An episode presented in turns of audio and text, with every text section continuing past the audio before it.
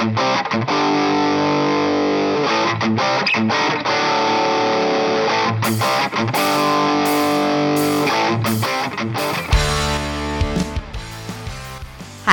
I'm Andee Scarantino, and this is the Get the Fuck Off podcast. Every week, I'm going to be talking about a new topic to help you guys get the fuck off the shit that doesn't serve you anymore. But first, let me tell you a little bit about me. I used to work as a bartender and I lived in the New York City bar scene. I smoked between a pack or two a day, and I was what you'd call quite overweight. I learned that the secret to adopting a healthy lifestyle is a series of mindset shifts. Unfortunately, they don't always come with an owner's manual, so I decided to start this podcast to give you guys the nuts and bolts without you having to do all the research on your own. Getting healthy does not mean you have to sacrifice your outstanding personality, and it actually can be quite a fun journey. I'm really excited to have you guys on that journey with me. Let's get off together.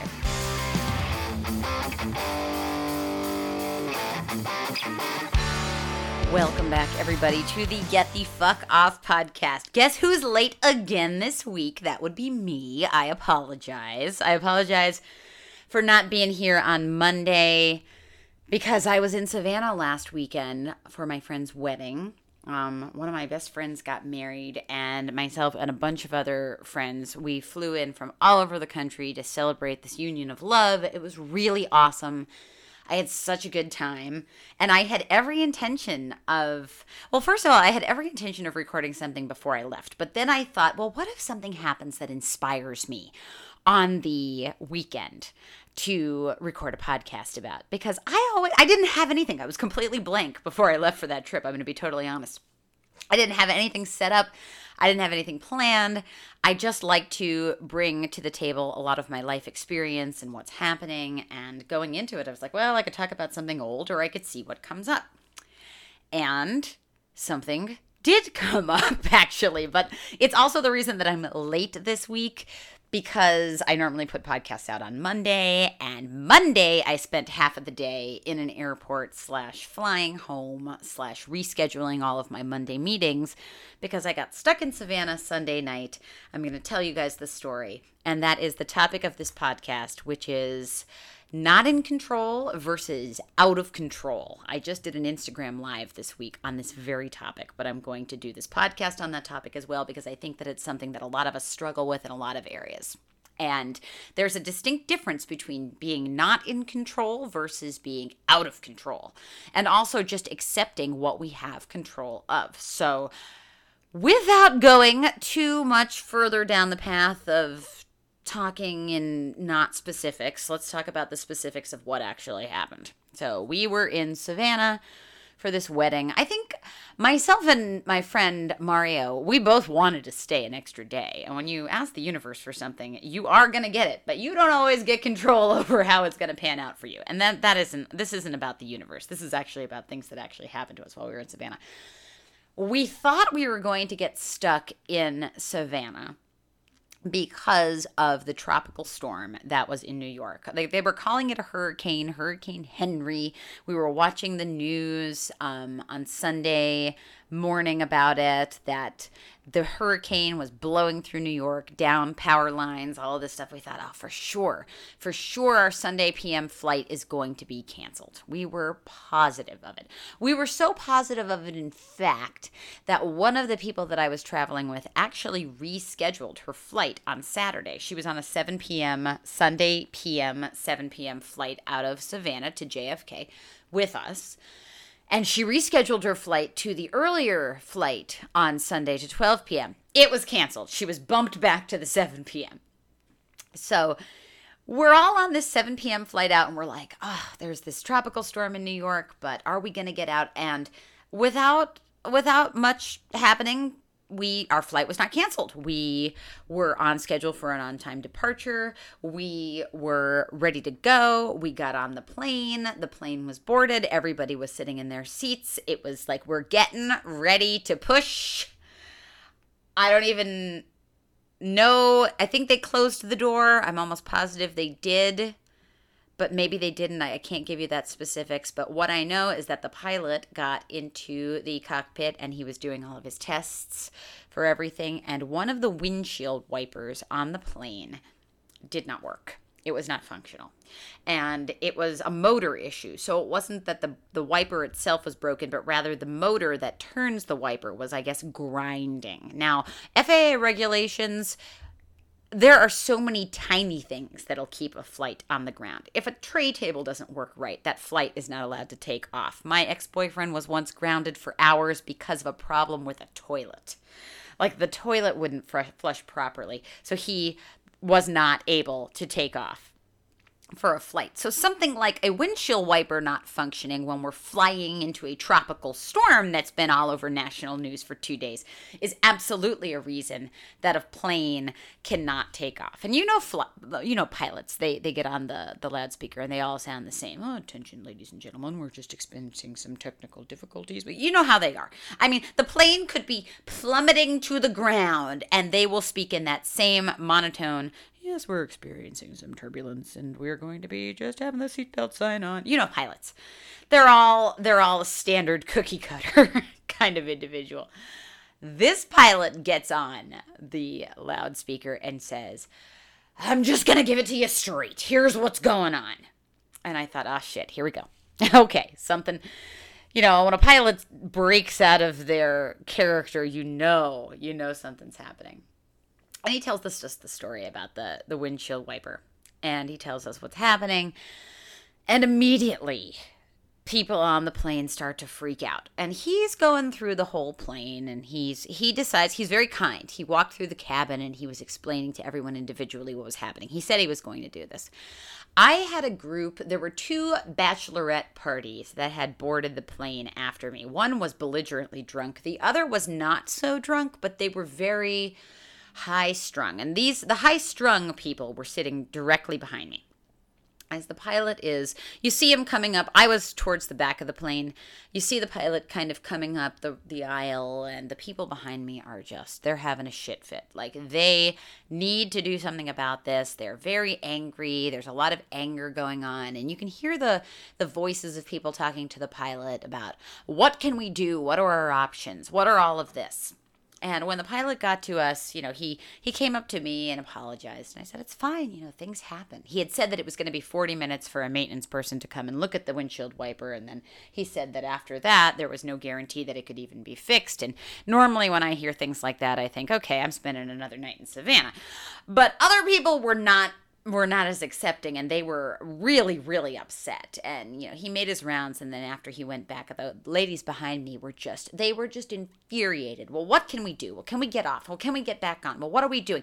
Let's drive to atlanta. How far of a drive is atlanta? Well let's drive to to south carolina. Well how far of a drive is south carolina? How far is a drive to the next airport? We could rent a car. We could do this. We could do that. We could maybe we could get a flight out of here. Well maybe we could fly to boston and then we can you know drive home from boston. Well maybe we could and they're doing all of these options and i'm thinking to myself like your best option is to just sit your ass right here. Like that's your best option but that was an, an option that eliminated the semblance of control for these people. Like they felt very out of control. Now, none of us had control over the situation, but for them, they were out of control internally. Like they were not feeling like they were in charge of the situation, and they weren't. And in reality, they weren't really in charge of a situation even if they left. Like, even if they decided to go and spend more money to, you know, start inching their way closer to New York, they probably would have spent the same amount of time to get home as we eventually ended up spending, which is this is all just me trying to be logical after the fact, but also like they they really weren't in control of that either because you could go to Atlanta and your flight could be canceled. You could go to South Carolina, book a flight, it could be canceled. You could hit traffic, you could have a car breakdown. Like you're really not in control of anything. You think you are, there's an illusion, but you're really not. And these people were just unable to accept the idea of what was happening to them. And I can just give a long story short of what happened. You know, there wasn't another flight for us to get out on, and that was always the reality. So, because that was always the reality, and because it was a mechanical issue, it was the airline's responsibility to get us home. And that is federal law. If it is a mechanical issue, it is the airline's responsibility to put you up in a hotel, to provide you a meal voucher, and to figure out a way to get you home. Like, that's the law. And they always had to do that. So, because there were no flights the following day, they needed to organize for a recovery flight for us to get us home. they either had to do that or they had to get us out on Tuesday, which this is Sunday. And if that was the case, they would have had to provide a boarding boarding for us until they did that. So it was always their responsibility. So it was always going to be taken care of. And what ended up happening was we spent the night in a hotel, which they paid for, and they organized for the recovery flight to come the following day. And yes, we did end up spending more time at the airport than we wanted to. We spent we spent way more time at the airport than we wanted to, but we didn't spend as much time at the airport as we likely could have if we didn't have a highly efficient gate agent who was really ultra communicative. She did not work for the airline. It was JetBlue. She did not work for JetBlue. She was a union employee outside, and she was so hyper communicative with the corporate office at JetBlue to give us all of the information to make sure that she made the arrangements at the time to make sure everyone was taken care of. And everyone was and it ended up being okay. And then when we got on the plane the following day, they sent an Airbus rather than an Embraer. So we all had all this room to stretch out on this nice, cushy flight back to JFK in a much larger jet than we were originally on.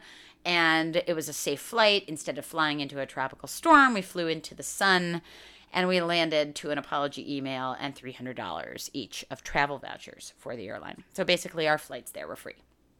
And that was wonderful. And the reason that it was wonderful is not because we were compensated so well, because it was great that that happened, but what kept us and the people that I was traveling with, like all of us, in a good space was just acknowledging that we didn't have control over what was happening, but we 100% had control over our inner state. We were at choice the whole time. We could have chosen to be out of control and to be freaking out about what was going to be happening and trying to inch our way back to JFK, or we could have realized that we were at choice and we were in control over how we perceived what was happening, what was happening to us because that is what you can control. You can't control anything else that happens. If I had rented a car to try to inch my way back to New York, there is a possibility that that car would have broken down and I would have had to deal with all of that. There's this concept in this book that I read about the the stackers from the universe and the stackers are are is this force that will just throw the same situation at you over and over and over again until you effectively learn to deal with it.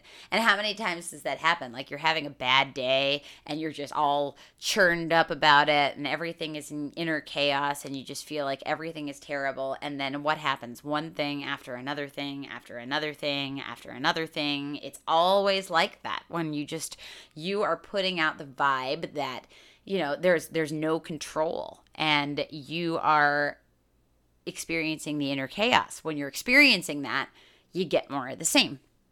You're always a choice. Your state is your responsibility. And i was not this person. I'm so I, will tell you the story and i and i told this story in my instagram live. The following day when we got back to the airport so we went back to the airport that was a little bit of a hiccup because the TSA had us on record for the previous day flying and we didn't have updated boarding passes. And but we all got we got through, you know, there was a we were it was explained and you know, we were able to get that situated with the TSA. We get to the gate, the flight's not listed, so I see the pilot that had come along through the cabin the day before and you know i i love pilots. Like i wanted to flirt with the pilot. So i go up to the pilot because i'm trying to get information. Like when are we leaving? you know, that kind of thing.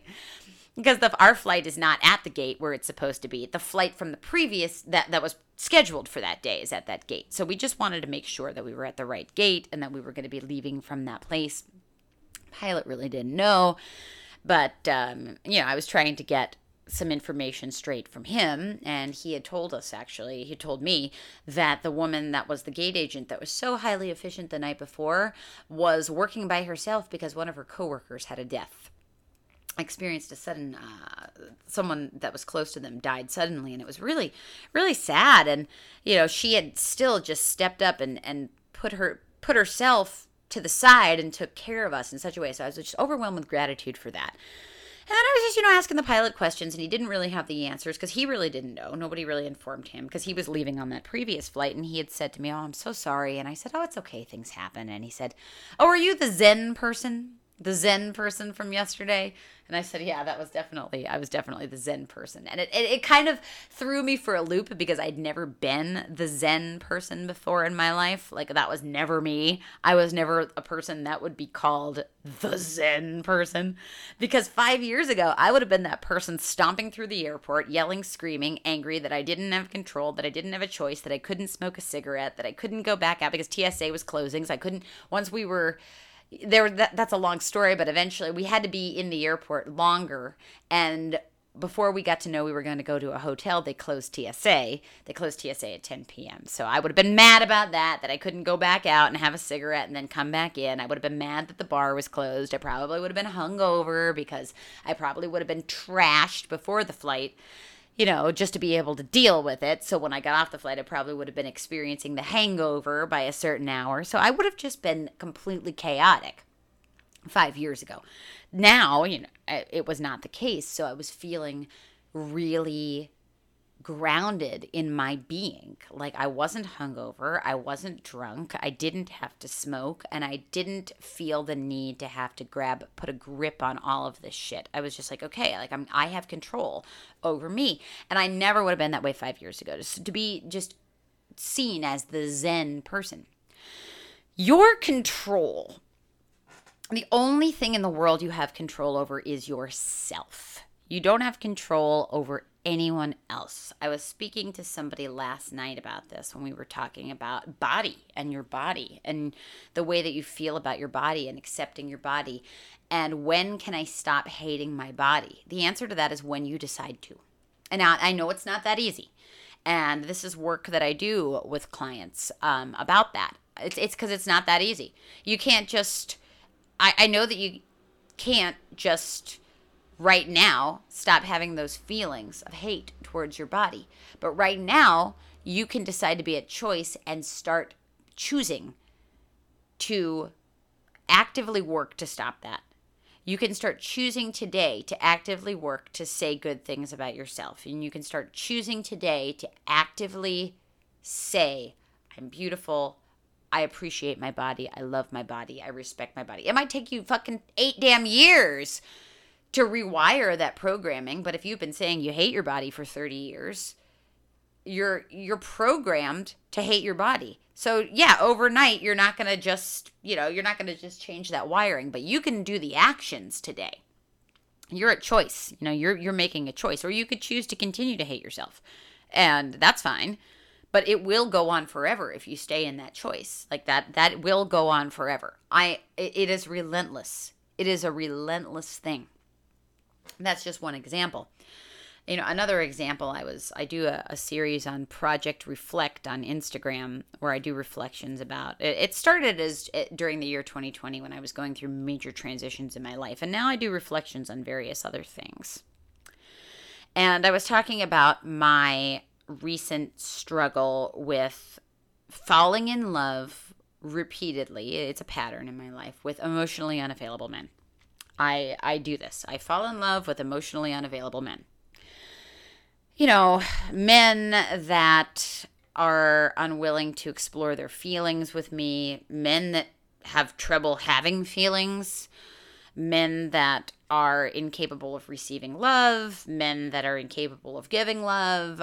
This is this is just a pattern. And what I realized through my discoveries is that I am the person that's emotionally unavailable. Because if I was emotionally available, I wouldn't be making the choice over and over to pursue that type of man. And I have been with men that are not emotionally unavailable, but I more often than not will choose to engage with men that are emotionally unavailable.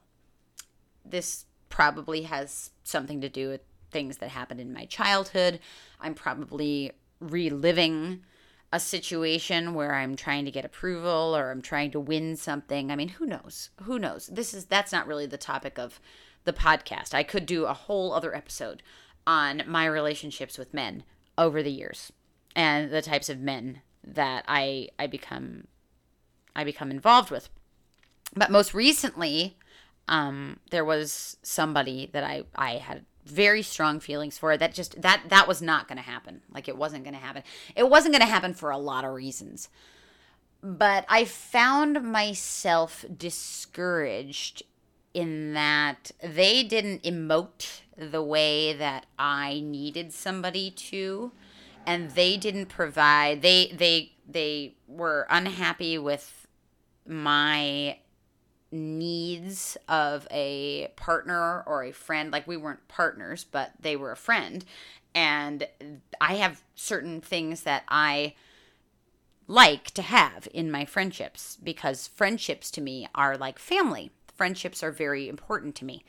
And they didn't view friendships this way. Like they didn't have that need for that deeper more familial connection in friendships. They that made them uncomfortable you know this person just they were uncomfortable with that. Uh, fine. Uh, but i i i chose to see this. See i'm at choice. So i chose to see that as some sort of slight to me. Like that they didn't give a fuck about me or they weren't you know they weren't capable of of all of this. And i chose to see it that way. So i made it. I i chose i was always in charge of the way that i chose to perceive that. And the truth of the matter is you know this person i, I can i can use pronouns. It's a he.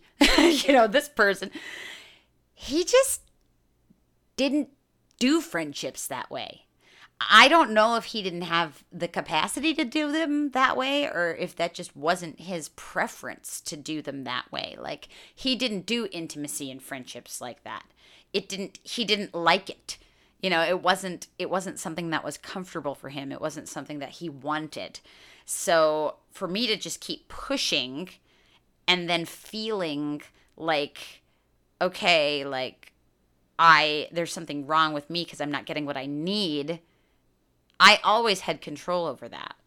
I always was trying to get chocolate ice cream out of a vanilla ice cream machine. Uh, Coach Sean Smith was, I, I, wrote about this on my Instagram. He was talking about this, about the analogy. He does it in a video. You can find it on YouTube. Um, the analogy of the ice cream machine. And I don't know if I talked about this in a previous podcast, but if I didn't, I will talk about it again. It's about how you wouldn't go to a restaurant and you wouldn't go up to an ice cream machine and if you really wanted chocolate ice cream, let's say you really, really, really wanted chocolate ice cream, and you go up to the ice cream machine and it only has vanilla ice cream, you wouldn't sit there and be angry at the machine for not producing chocolate ice cream and yell at it and scream at it and sit and cry and hope that it would create a different flavor of ice cream. You would just move on to a new machine. You would just go to another restaurant. You would just go get it where you needed it. Like that's what you would just do, right? That's that's what you would do. That's what I would do. That's what a sensible person would do. You would be seen as a complete psychopath if you were screaming at the ice cream machine saying, "Why won't you produce chocolate? You motherfucker." Like you would be seen as a fucking nutcase. You wouldn't do that. Why are you going to do that to a human? Like if a human doesn't have the capacity to give you a friendship in the in the the way that you need it and they certainly don't have the capacity to give you a romantic relationship that you need. Why are you going to sit there and yell and scream and try to make that person do that when they can't? Like it's stupid. It's psychotic. I mean it's not really psychotic. It's human. Like we we do it all the time so it's not really psychotic. But if you think about your behavior that way if you think about it as you yelling at an ice cream machine it does sound kind of crazy right? Like it totally sounds crazy. And you're at choice for that so I was at choice. I was at choice the entire time. So while I was experiencing pain and suffering because I wasn't getting what I needed, because I, I was choosing to feel a certain way and not getting what I needed, and what I wanted, I was still at choice. I was still at choice over my inner state because at any time I could have walked away and gone to another machine, but I didn't because I was committed to trying to change the vanilla ice cream to chocolate. I am trying to play God, like like I'm Jesus. Like I'm trying to be like, no, wine. That's just not happening. It's just not happening. I'm not I'm not. I was always in control over my inner state. The same with your body. If you hate your body, you're always in control of that. You are in control. The same with when plans go awry. You're always in control over how you look at that. It wasn't ideal. Like, I could have been angry that I didn't get to stay downtown in the historic district in Savannah I had to stay by the airport in this, um, I don't know, some type of Marriott. It was a suites kind of. I had this huge room. It was freaking awesome. I mean, I had this big bed, TV. You know, I had a giant couch. Like, what am I going to do for 12 hours with a room that big? But I got up in the morning. I was able to write something on my computer because I had a desk with a nice lamp. I didn't have to share a room. I'd been sharing a room for a couple of days so I could poop when I wanted to. Poop in peace. I like to I'll tell you what, I, I, talk a lot about poop because it's a big part of my life. You know, I'm a runner. Um, poop in peace. I wanted to poop in peace with the damn door open in the morning. I got to do that. It was not ideal, but it wasn't horrible. It wasn't horrible. I think a lot of the time our, our initial reaction is, oh, well, this is terrible. This could have been this way. Yeah, it could have been. And it also could have been like way worse, bro. Like you could be sleeping in that airport, but you're not. You're in a king size bed, in a nice king size bed Woke up in the morning, freeloaded the breakfast, had a couple of bananas and some toast. I mean, I was making myself coffee. I was all about it. You always are at choice. You are at choice all of the time. You're at choice over how you perceive what is happening to you because you sure as fuck, sure as fuck don't get to choose what's happening to you. And none of you, I don't care, because we all base our days on what the previous day looked like and what's typical and routine, but I don't care. None of you know how the end of this day is going to go. You don't. You have no idea where you're going to be in 12 hours. You really don't. You have no idea what's going to happen. You don't know. You don't know. I, I remember being 18 years old in Ocean City, Maryland for uh, my senior week after I'd graduated from high school, and uh, my stepfather's sister passed away. And I didn't know that I was going to be on a bus home on the day that I had to go home. Like I had no idea. I had to take a Greyhound home from Ocean City. You know, it wasn't that far of a drive, but there was no one to get me and you know, I didn't I didn't I wasn't going to fly home. I mean, so I was on this bus. Yeah, I didn't plan that early in the day. I mean, that's just one dumb example, but I mean, I, I have lots of examples like that where I woken up one day and I never I didn't know how the end of the day was going to go. And my plan every day is to return here to my apartment in New York City. My plan every day is to return to my bed. And that's where I plan for every day to end. But I don't know that that's how today is going to end. I have no idea that that is how today is going to end. None of you know that. So even though you have the illusion of control, you really have no control at all. So when things go awry, you have to know that that's just part of the plan. Like you really don't know and you can't do, you know, you can't predict it. You cannot predict. You should be grateful when things end, when your day ends the way that you want it to. You should be really grateful for that. But it doesn't always. And when it doesn't, you're at choice over how you perceive what's going on. You always are in control of that state. Always, always, always, always, always, always. And I, I, I would encourage you all to just think about where where you feel out of control and I'll tell you what, I work with clients on this a lot. I really do. I I know that it's not easy. I know that being at choice and that concept of how you're perceiving things and keeping um, keeping a good headspace is not easy because we're programmed by our past and also by just everything around us to feel differently, and we're programmed that we that things are happening to us, and you know we're we're constant victims of what happens and we're not. You're not. Like things can be changed. You are in control of that in ways you don't even know. While you can't control your outside circumstances you can't control how other people treat you. You can't control what happened to you in the past or even what how somebody is going to treat you tomorrow. Today you're not in control of that. But you are in control of your state, and your state is 100% your responsibility. So if you're having any difficulty with that at all, you guys can always email me, Andee, A N D E E, at getthefuckoff.com. I am super responsive to emails. I love email. I check email all the time. It's like my social media. Love email. Uh, email me there. Uh, you can get on my website, getthefuckoff.com. You can subscribe to my email list. I send out content once a week about this very thing. It's always stuff that you're not going to find on a Google search because a lot of this stuff in personal development is like the best well kept secrets. I don't know why. We're all having the same human experience. I mean, we're not having the same experiences, but the human experience is collective. Humans all experience these same things. We all like to think we're so different that something is different about me than you, than Sally, than Joe. You know, we always think, oh, you know, this person is that or this person is that. But you get to a point eventually where you realize that we're all the same and we're all experiencing that same sort of stuff. And we're all hurting in ways. You know, we all are loving in ways. We're all we're all experiencing the human condition. So you'd think that this information would be more readily available, but it's not. But I am available to uh to send things to you every week. So get on my email list for sure because it's a great way to keep in touch with me. You can figure out where I'm at and you know maybe something will resonate with you and help you a little bit. I am going to be back next week. I'm sorry for the late podcast this week, guys. I will be back next week um, with a very special guest. So you can stay tuned for that. If you guys want to be a guest on the Get the Fuck Off podcast, email me, please. Again, Andee, A N D E E, at getthefuckoff.com. And I will be back next week, next Monday. Hold me to it. I my intention is I will be here next Monday. Uh, and until then, you guys take care and be safe, and we will talk really, really soon. Take care, everybody.